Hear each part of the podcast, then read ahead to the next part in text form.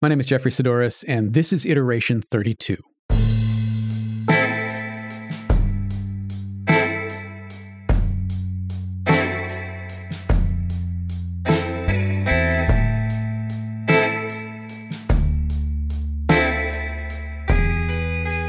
A couple weeks ago, I was talking to a friend from college who I hadn't spoken to in, well, longer than it should have been. It's something I'm trying to work on, but as you probably know, sometimes life gets in the way. Anyway, during the course of our conversation, catching up on what was happening in each other's lives, he told me that my design professor and the person who was really the cornerstone of the entire technical theater department had passed away last year. I hadn't spoken to him since 1989, but the news of his passing left me a little gutted. Herb Camburn was a scenic designer, a costume designer, a director, and an artist. He was one of the most talented people I ever met, let alone had the pleasure of studying under. When explaining a particular concept, he would routinely grab a pen or pencil and begin to draw. Sometimes a costume rendering, other times a scenic elevation. But regardless of what he was drawing, the execution was always impeccable. The real art, however, was that he would make his drawings upside down, either seated or standing from across the table, so that they would be right side up for the intended viewer, who, on more than one occasion, was me. I had enormous respect for him and the skill he made look so effortless. He was gruff, incredibly difficult, at least that was the memory of my early 20 something self. And if praise ever did escape his lips, it meant the world because you knew that you'd earned it. He was one of the most important mentors in my life, though not for the reasons you'd think. And what had me feeling so gutted hearing of his passing was that I'd never taken the time to tell him just how much he meant to me, or to thank him for giving me not necessarily what I wanted, but exactly what I needed. In 1989, I was a very different person than I am now. I was much more sure of myself, to a fault, some would say, and I reveled in my growing ability as a designer. I was good, and I loved being in the theater department. After moving around for so much of my young life, it was the first place that I truly felt like I belonged. My quirks and idiosyncrasies were much less quirky and idiosyncratic in the company of crazies in the theater department than they were in the real world. I'd found my tribe, and during the spring semester, I finally got the chance to assist Herb on one of the department productions, which was one of the last steps before getting to design your own show. And while I no longer remember the sequence of events that led up to the talk, as I call it, I do remember the conversation at the center of it, every word of it. Herb called me at home and told me that he wanted to see me in his office and that I was to return all of the materials I had pertaining to the show I was assisting him on. The conversation was short, sweet, and very matter of fact, and if I'd been paying attention, foreshadowed what was to come. Rather than recount the entire conversation, I'll just share the parts that really hit home and have stayed with me, sometimes at the back of my mind, sometimes at the front, but always word for word for the better part of three decades. Mr. Saddoris, he began, never a good sign, you have two things I cannot teach. You have style and you have flair, and you could be dangerous in this industry. He paused for a moment before continuing. Unfortunately, you're an asshole and nobody wants to work with you. He just let that hang there for a bit, after which the conversation went on for a few more minutes.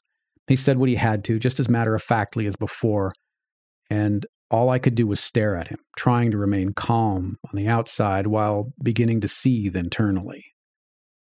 He was right, of course, but at the time my hubris simply wouldn't allow me to hear it. How could he say that to me? I remember thinking to myself. As embarrassing as it is to admit, it was one of a few of those don't you know who I am prima donna moments from that period in my life.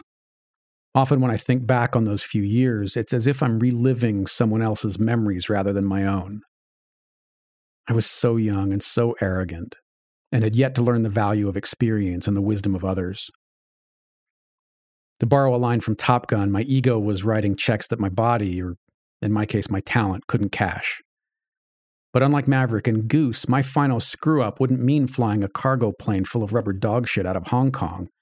Instead, it was made abundantly clear that I wouldn't be designing in the theater department, or, as it turned out, any other department on campus anytime soon. I left Herb's office angry and humiliated, unsure of what to do next or even what my options were. Herb had no idea what effect his decision would have on me. He had no way of knowing what would be drawn to the surface, that his rejection would ring the same bell as my father's repeated criticism and rejection of who I was as a creative. To be fair, I could have reacted differently. I could have been humble before Herb, asked for a chance to redeem myself. But despite the praise that began the conversation, that final cut was too deep.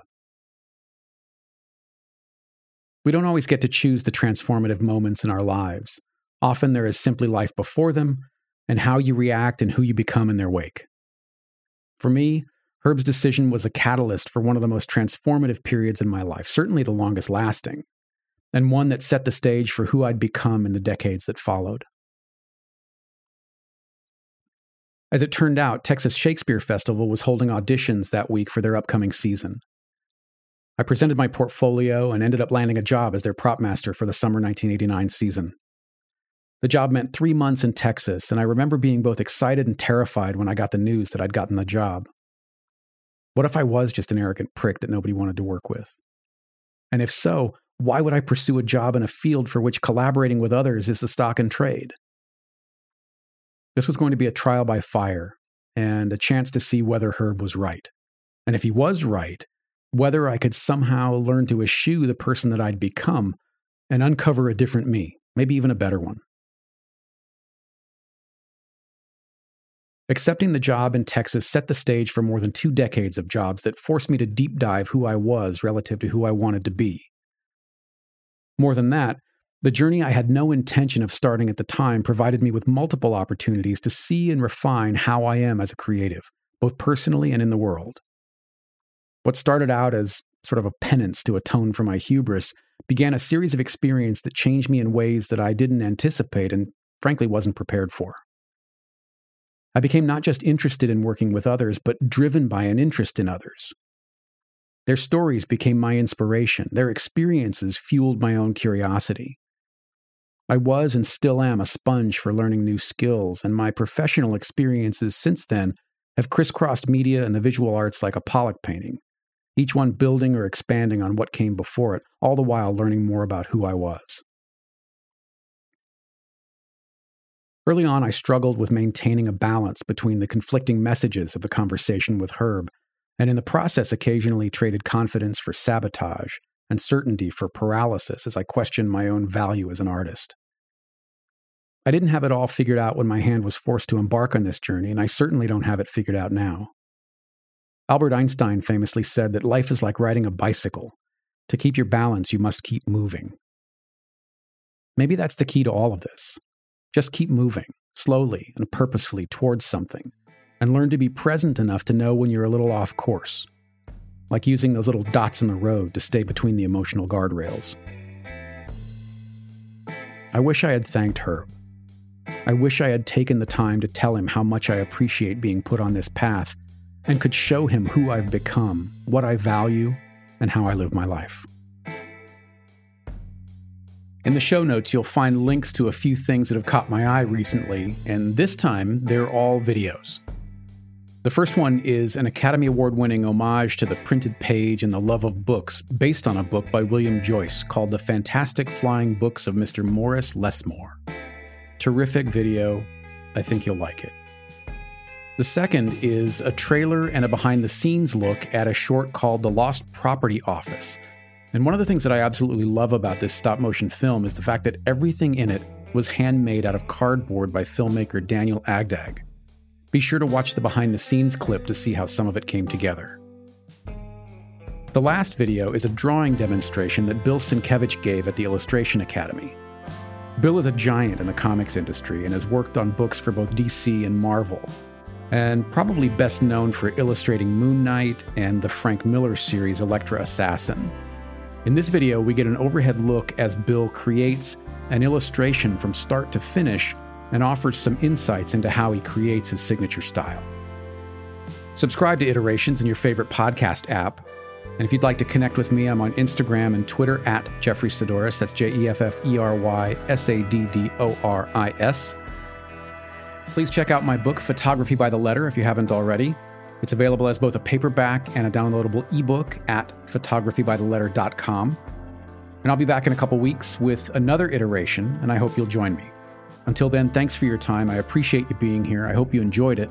and I'll talk to you on the next one.